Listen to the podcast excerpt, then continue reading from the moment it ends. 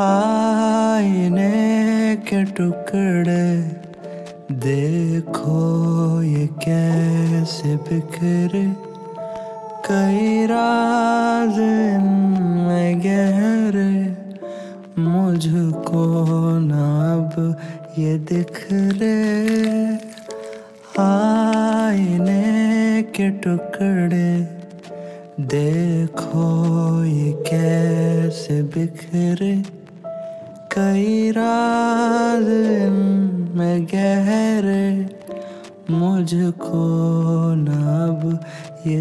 दिख रे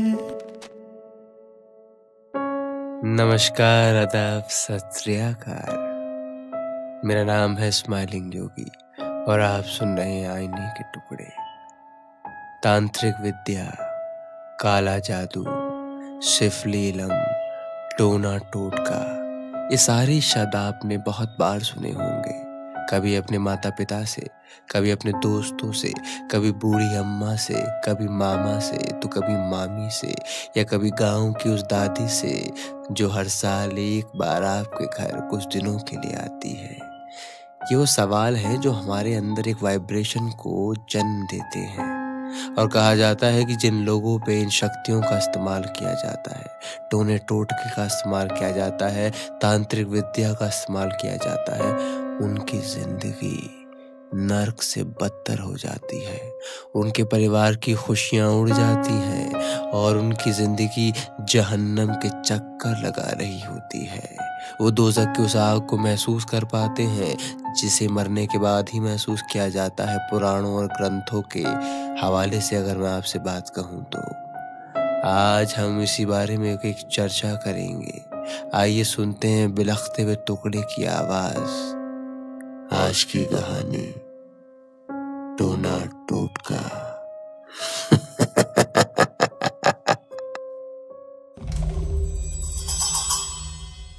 आज की ये कहानी बबलू नाम के एक लड़के की है,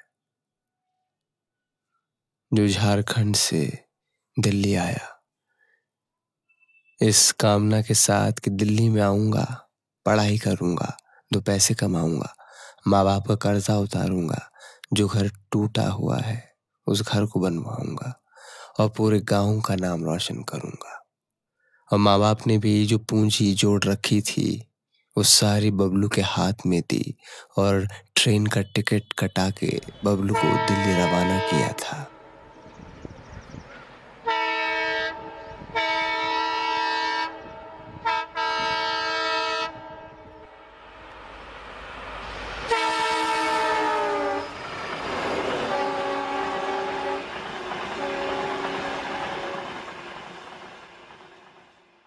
अब बबलू दिल्ली तो आ चुका था। दिल्ली विश्वविद्यालय में उसने दाखिला भी ले लिया था।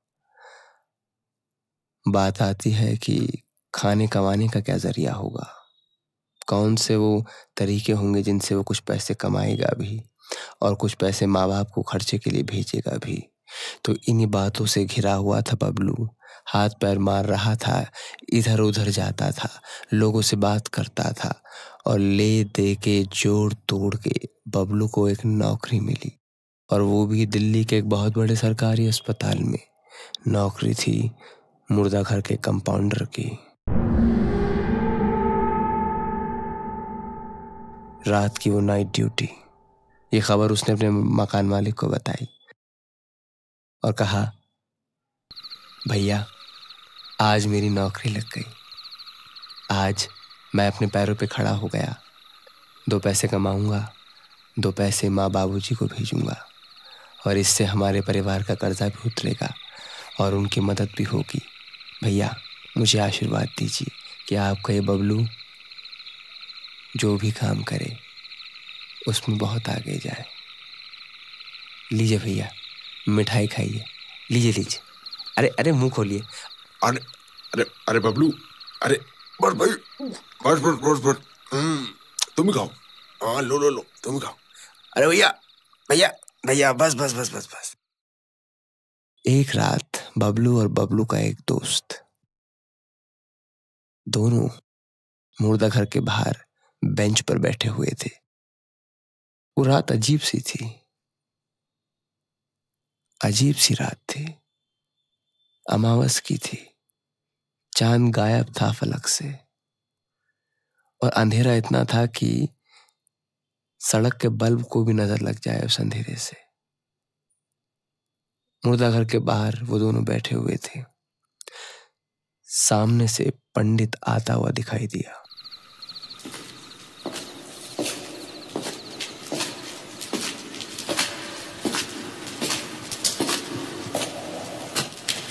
बबलू ने अपने बगल वाले साथी राजीव से पूछा राजीव भाई आज इतनी रात गए पंडित जी कैसे आ रहे हैं? बबलू मुझे लगता है कि कोई नई लाश आने वाली है। क्योंकि जब जब कोई नई लाश आती है या कोई मर जाता है या किसी का ट्रांसफ़र मुर्दा घर में किया जाता है तभी पंडित जी आते हैं। पर गए रात आज इतनी देर समझ नहीं आया। ऐसी कौन सी लाश आने वाली है जिसके चक्कर में पंडित जी को इतनी रात में आना पड़ा? हाँ ये बात तो है बबलू। आओ जरा पूछे अरे पंडित जी प्रणाम। अरे प्रणाम प्रणाम। कैसे हो बबलू तुम? मैं तो ठीक हूँ पंडित जी। आप यहाँ कैसे? और वो भी इस वक्त? मुर्दा घर के इस बेसमेंट में? अरे वो आज मुझे फ़ोन आया सुप्रिटेंडेंट साहब का। उन्होंने कहा कि आज एक लाश आई है और उसे मुर्दा घर में रखने से पहले वो सब चाहते हैं कि पूजा हो जाए। तो पंडित जी रात की इस वक्त कौन सी पूजा होगी? अरे मैंने भी यही कहा तुम्हारे साहब से पर वो मानते कहाँ हैं? चलिए छोड़िए पंडित जी। अब ये तो बता दीजिए कि लाश है किसकी? अरे कोई एनकाउंटर हुआ है दिल्ली में। उसी की लाश को लेके आ रहे हैं ये लोग। अब मुझे नाम तो नहीं पता पर सुना है कि कोई बहुत बड़ा गैंगस्टर था। ठीक है ठीक है। आओ हम भी चलते हैं अंदर। और वैसे भी अब उसका पोस्टमार्टम होगा तो हम लोगों को तो खड़ा रहना ही पड़ेगा। आओ भैया चलें अंदर। आइए पंडित जी आओ बबलू आओ चले अंदर। सब अंदर चले जाते हैं। अचानक से सुपरिटेंडेंट साहब के साथ तीन पुलिस वाले स्ट्रेचर पर लाश को लेके अंदर घुसते हैं। लाश कटी हुई है, छिदी हुई है। गोलियों से आर पार, कंधों से गोलियाँ निकली हुई हैं। जांगों में गोलियाँ लगी हुई हैं। खूनम खान लाश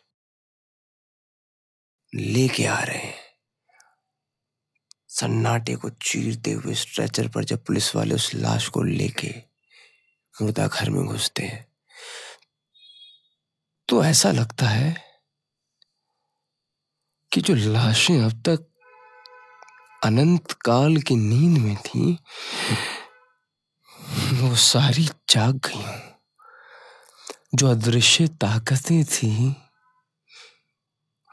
उन्हें पता चल गया हो कि कोई उनसे भी ज़्यादा खतरनाक यहाँ आ गया है। और जैसे ही ये सब यहाँ से बाहर जाएँगे आत्माओं के रजिस्टर में उस आत्मा का नाम सबसे ऊपर आने वाला है। बहरहाल वो लाश अंदर आती है।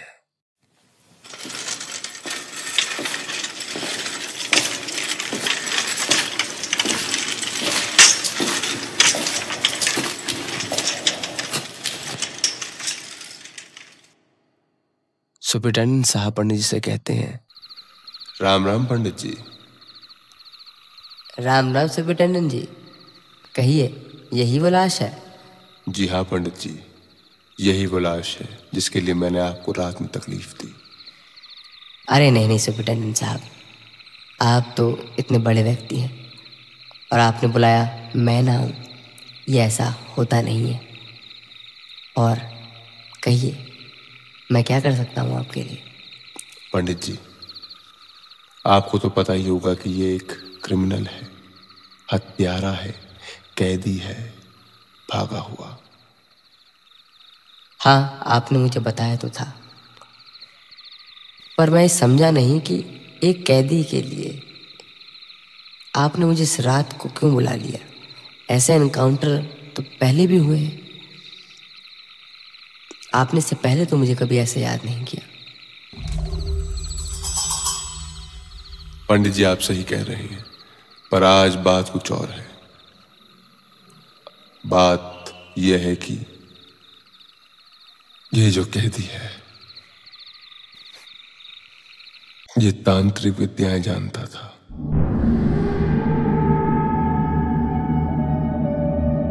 इसके पास कुछ ऐसी शक्तियाँ थी, कुछ ऐसे मंत्र थे जिनके उच्चारण से यह अपने दुश्मन का खात्मा कर सकता था। अब ये न पूछिएगा कि मुझे बात कैसे मालूम है। जब हमने इसका एनकाउंटर करा तो उस जगह से कई तांत्रिक विद्याओं की किताबें हासिल हुई। कई लाशें हासिल हुई। सर, पैर, हाथ कटे हुए बरामद हुए। और बहुत कुछ ऐसा मालूम हुआ जिसकी बात मैं आपसे नहीं कह सकता। और उसने मरने से पहले ही कहा था हमसे कि मैं लौट के आऊँगा। मैं लौट के आऊँगा। मैं लौट के आऊँगा। ये बात मैंने किसी को नहीं कही। ये बात सिर्फ़ इसने मेरे सामने कही थी, मरते वक्त। इसी वजह से पंडित जी, आपको आज मैंने यहाँ बुलाया है। मैं चाहता हूँ कि इसकी आत्मा भटके नहीं यहाँ पर। अगर इसकी आत्मा भटकेगी तो ये बहुत लोगों को नुकसान पहुँचाने वाला है। आप मेरी बात को नजरअंदाज ना करना। मैंने ये बात अपने बड़े ऑफिसर से भी नहीं की। वो मेरी बात को मज़ाक में लेते, मेरा मज़ाक उड़ाते, पर मैं जानता हूँ कि तांत्रिक विद्या कितनी खतरनाक है। जादू टोना कितना खतरनाक है। तो मेरी आपसे विनती है, पंडित जी, ऐसी पूजा कीजिए, ऐसी पूजा कीजिए कि इसकी आत्मा को शांति मिले। ठीक है, सुपरिटेंडेंट जी। ये सामग्री मैं आपको बता देता हूँ।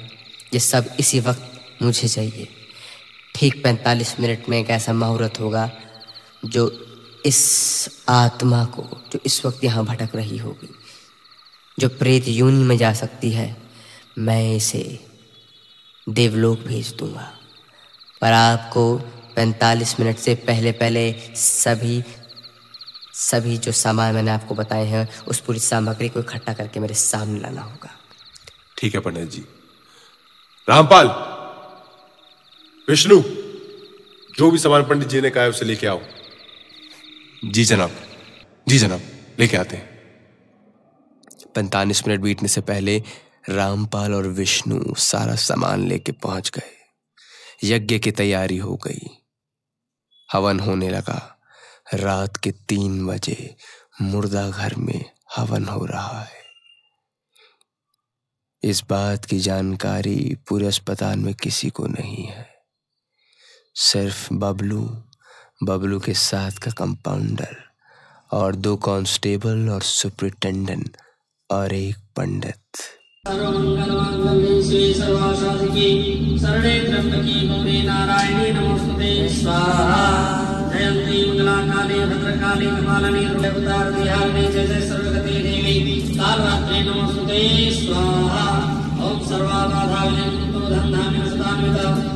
मनुष्यो प्रसादेन संशय राम राम राम राम राम राम पाँच स्वाहा राम राम राम राम राम राम छः राम राम राम राम राम राम सात स्वाहा राम राम राम राम राम राम आठ स्वाहा राम राम राम राम राम राम नौ स्वाहा राम राम राम राम राम राम दस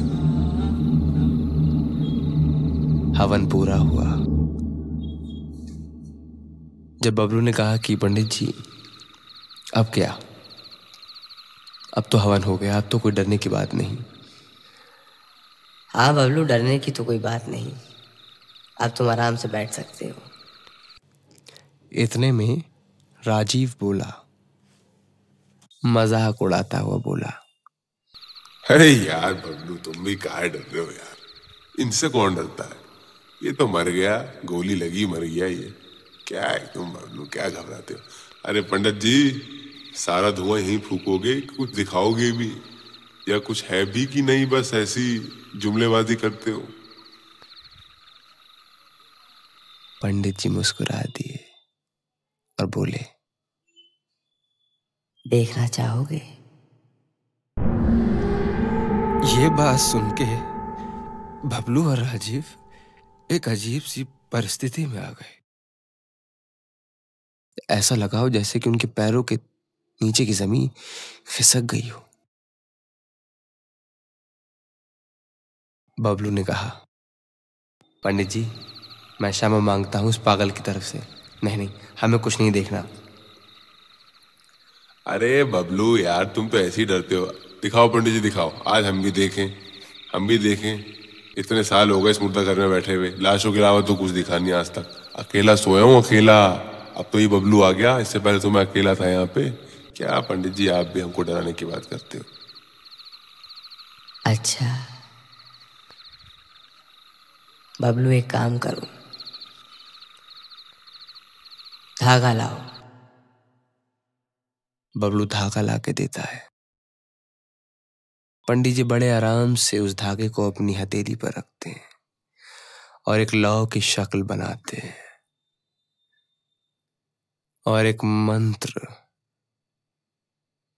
बबलू और बबलू के दोस्त को बताते हैं। और वो जो लौ उन्होंने बनाई थी, वो बबलू के हाथ पे रख देते हैं और कहते हैं, बबलू, मेरी बात ध्यान से सुनो। और तुम भी, मैंने जो तुम्हें मंत्र बताया है, इस मंत्र का उच्चारण करो और अंदर जाओ। जैसे ही मंत्र तुम ठीक तरीके से बोलोगे, इसका उच्चारण करोगे, उसी के बाद ये जो धागा तुम्हारी हथेली पर है, प्रकाशमान हो जाएगा, दिए के समान जलेगा, और अंधेरे में तुम्हें ऐसी रोशनी देगा कि तुम उन चीज़ों को देख पाओगे जिन्हें आँख से देखना नामुमकिन है। जो लाशें तुम्हें अभी दिखाई दे रही हैं, सोती हुई, वहीं की आत्माएँ तुम्हें रोती हुई नज़र आएँगी। अगर मेरी बात पे यकीन नहीं तो आजमा के देखो। अरे बबलू यार करके देखते हैं आज।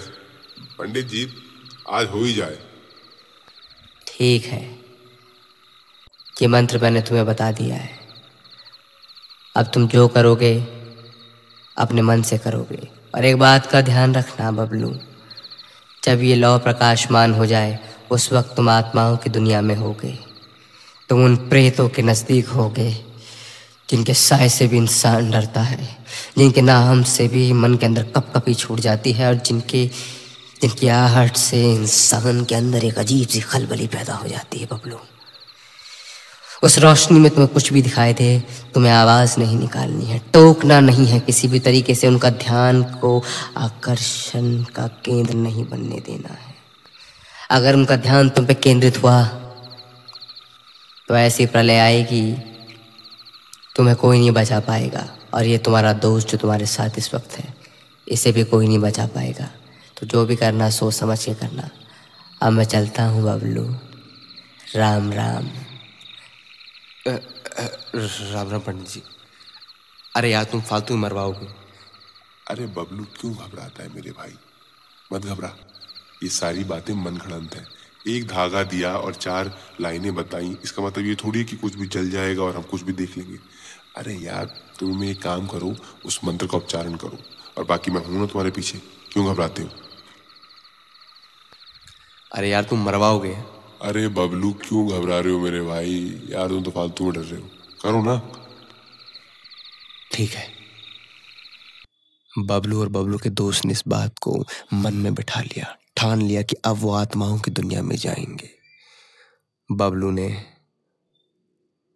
उस धागे को अपनी हथेली पर हु बहू वैसे ही रखा जैसे पंडित जी ने बताया था। और उस धागे को रखते ही बबलू ने उस मंत्र को साधना चालू किया। जैसे जैसे बबलू मंत्र पढ़ता जा रहा था, उसके अंदर का आत्मविश्वास उसे कह रहा था कि, नहीं बबलू इस मंत्र के पूरे होते ही ये प्रकाशमान हो जाएगी ये लाओ जो तेरे हाथ में रखी है। और वैसा ही हुआ। जब मंत्र पूरा हुआ तो पूरे मुर्दा घर की लाइट अचानक से चली गई और बबलू के हाथ में जो लाव थी, अब वो प्रकाशमान हो चुकी थी। एक दिए के समान उसकी हथेली पर जल रही थी और बबलू को इस बात का विश्वास नहीं हुआ कि ये क्या हो गया? ये क्या हो गया? और जिस दोस्त के साथ वो इस कमरे के अंदर आया था, इस मुर्दा घर में आया था, वो गायब था। बबलू ने इधर उधर देखना चालू करा उस रोशनी में तो उसे कोई नज़र नहीं आया। अचानक से अचानक से अचानक से बबलू को बबलू को वो सब नज़र आने लगा, जिसकी कल्पना भी उसने नहीं की थी। वो साए उसे नज़र आने लगे। वो रूहें, वो आत्माएँ। किसी का पैर नहीं था, किसी का सर नहीं था। कोई कोई बिलक रहा था, कोई रो रहा था।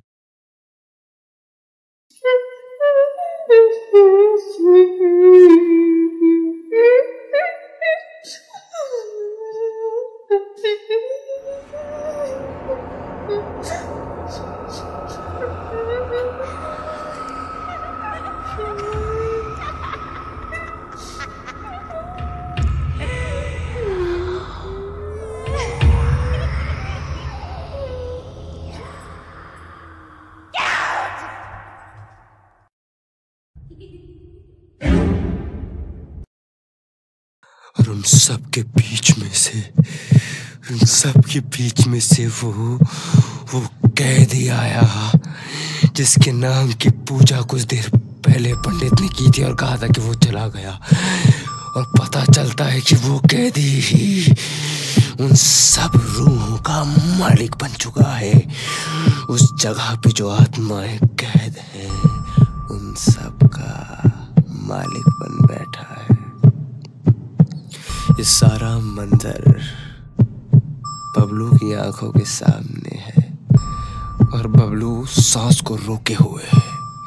क्योंकि उसे वो बात याद आती है पंडित जी की, कि कुछ भी हो जाए बबलू, ना रुकना, न टोकना, न कोई आवाज़ निकालना। अचानक बबलू आगे बढ़ता है बढ़ता है बढ़ता है बढ़ता है, और अचानक से वो किसी चीज़ टकरा जाता है और उसके मुँह से आवाज़ निकलती है। आ! जो आत्माएँ उससे पहले कहीं और देख रही थी, सारी नज़रें बबलू की तरफ़ हो जाती हैं। और वो आत्मा जिसने अभी कुछ देर पहले अपने शरीर को छोड़ा था, जिसने सुप्रिटेंडेंट से कहा था कि मैं वापस आऊँगा, वो बबलू की तरफ़ नज़र उठाता है। वो सारी आत्माएँ बबलू को ऐसे देखती हैं जैसे कोई अनचाह मेहमान आपके घर आ गया हो। इतना ही था, वो सारी की सारी आत्माएँ बबलू के शरीर में घुस जाती हैं। उसे अपना घर बना लेती हैं, उस खाली मकान में आके बैठ जाती हैं। और उसके बाद वो खेल चालू होता है, जिसे हमने हमेशा मौत के खेल का नाम दिया है। वह लौ जो उस वक्त उसके हाथ में थी, अब वो बच चुकी थी। मंत्र का सारा खेल खत्म हो गया था। अब खेल चालू हुआ, उन आत्माओं का जो इस वक्त बबलू के शरीर में घूम रही थी। उसका शरीर किसी एक आत्मा का घर नहीं था। कई आत्माएँ उसके शरीर को घेर बैठी थी। और जब बबलू मुर्दा घर के कमरे से बाहर आता है तो उसकी आँखें चढ़ी हुई होती हाथ पैर अजीब से, और उसका वो दोस्त उससे कहता है। अरे बबलू तुम पता नहीं कहाँ चले गए थे, और नाइट आउट चली गई थी। मैं तो स्विच बदलने गया था। कुछ दिखा या फिर ऐसे ही पंडित जी की बात में आ गई? अरे बोलोगे भी। अरे चाकू काहे पकड़ लिया भाई? अरे कोई सब्ज़ी नहीं काटनी है आपको बबलू बबलू बबलू, बोलो कुछ। अरे हुआ क्या है? बोलो कुछ। अरे बोलते क्यों नहीं भाई? क्या बोलूँगा और इतने में बबलू ने उस चाकू को लिया और सीधा अपने उस दोस्त के पेट में दिया। क्या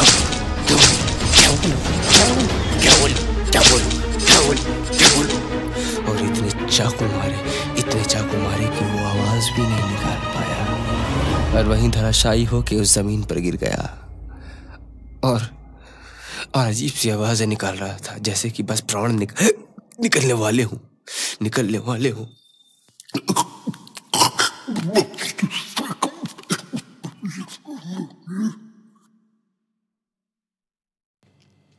बबलू कहता कहता वो उसी मुर्दा घर का हिस्सा बन गया जिसका वो इससे पहले मज़ाक उड़ा रहा था।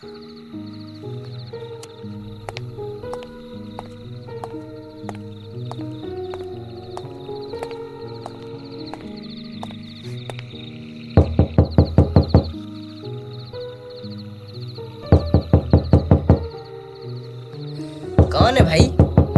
और रात गए कौन आ गया? अरे भाई, सोने दोगे कि नहीं सोने दोगे?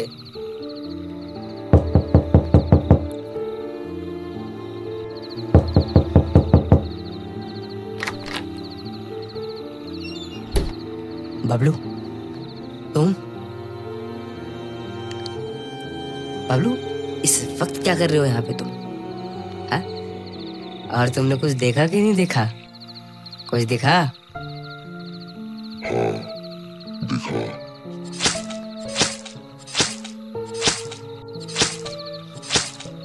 मोरे चला जाता है मोरे चला जाता है मोरे चला जाता है मोरे चला जाता है।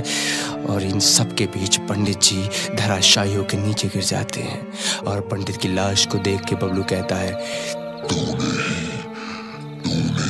इसे आवाज़ देने के लिए कहा था और तूने मेरी पूजा भी की थी। मैं ही तेरे घर आ गया। बबलू के साथ, तेरे प्यारे बबलू के साथ। और ये सब करने के बाद बबलू वापस मुर्दा घर चला जाता है। और जिस दोस्त को उसने पंडित से पहले मारा था, उसके खून से एक गोलाकार आकृति बनाता है और उसके बीच में बैठकर एक अजीब सी पूजा कर रहा होता है। ऐसा लगता है कि वो कैदी जिसे पुलिस ने मारा था जिस पूजा को वो पूरा नहीं कर पाया था, जिस शैतान की गली में जाते जाते वो अपने आप को रोक नहीं पाया था, पर पुलिस ने उसका एनकाउंटर कर दिया था, वो बबलू की शरीर में आके उस पूजा को पूरा कर रहा था। खून से नहा चुका था, खून पी चुका था और खून के उस अदृश्य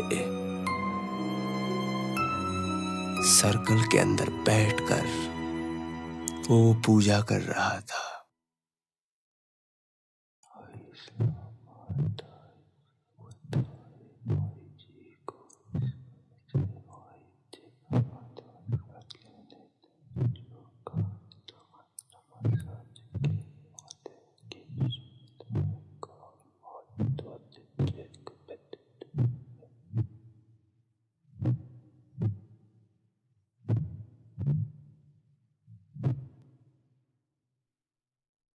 इन सारी बातों के साथ सुबह हो जाती है।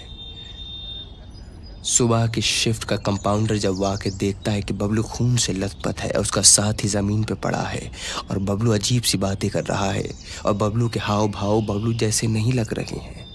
तो वो जाके भागता है और भागता भागता जाता है और चिल्लाता है, मार दिया मार दिया मार दिया।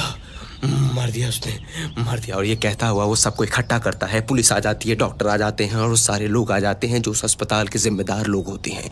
और सब बबलू को इसी हालत में देखते हैं। पुलिस उसे पकड़ के थाने लेके जाती है। बबलू वहाँ कुछ नहीं बोलता, कुछ नहीं बोलता, बस बड़बड़ाता रहता है। और जब ये सारी बातें हो रही होती हैं, इसके बीच में बबलू को पागल करार कर दिया जाता है। और बबलू को पागल खाने में भेज दिया जाता है। पागल खाने में बबलू आज भी रह रहा है आज भी बबलू पागल खाने के सबसे नीचे बने उस बैरिक में रहता है जहाँ के हर बैरिक को बबलू की वजह से खाली कर दिया है। जब बबलू वहाँ आया था तो वहाँ अजीब सी मौत का एक तांडव मच गया था। कहते हैं कि बैरिक के सारे के सारे कैदी मारे गए थे। चिल्ला के एक ही रात में आठ कैदियों की मौत हो गई थी। उसके बाद से उन सभी बैरिकों को खाली कर दिया गया। और बबलू के सहल से ऐसी आवाज़ें आती हैं, ऐसी भयावह चीखें सुनाई देती हैं।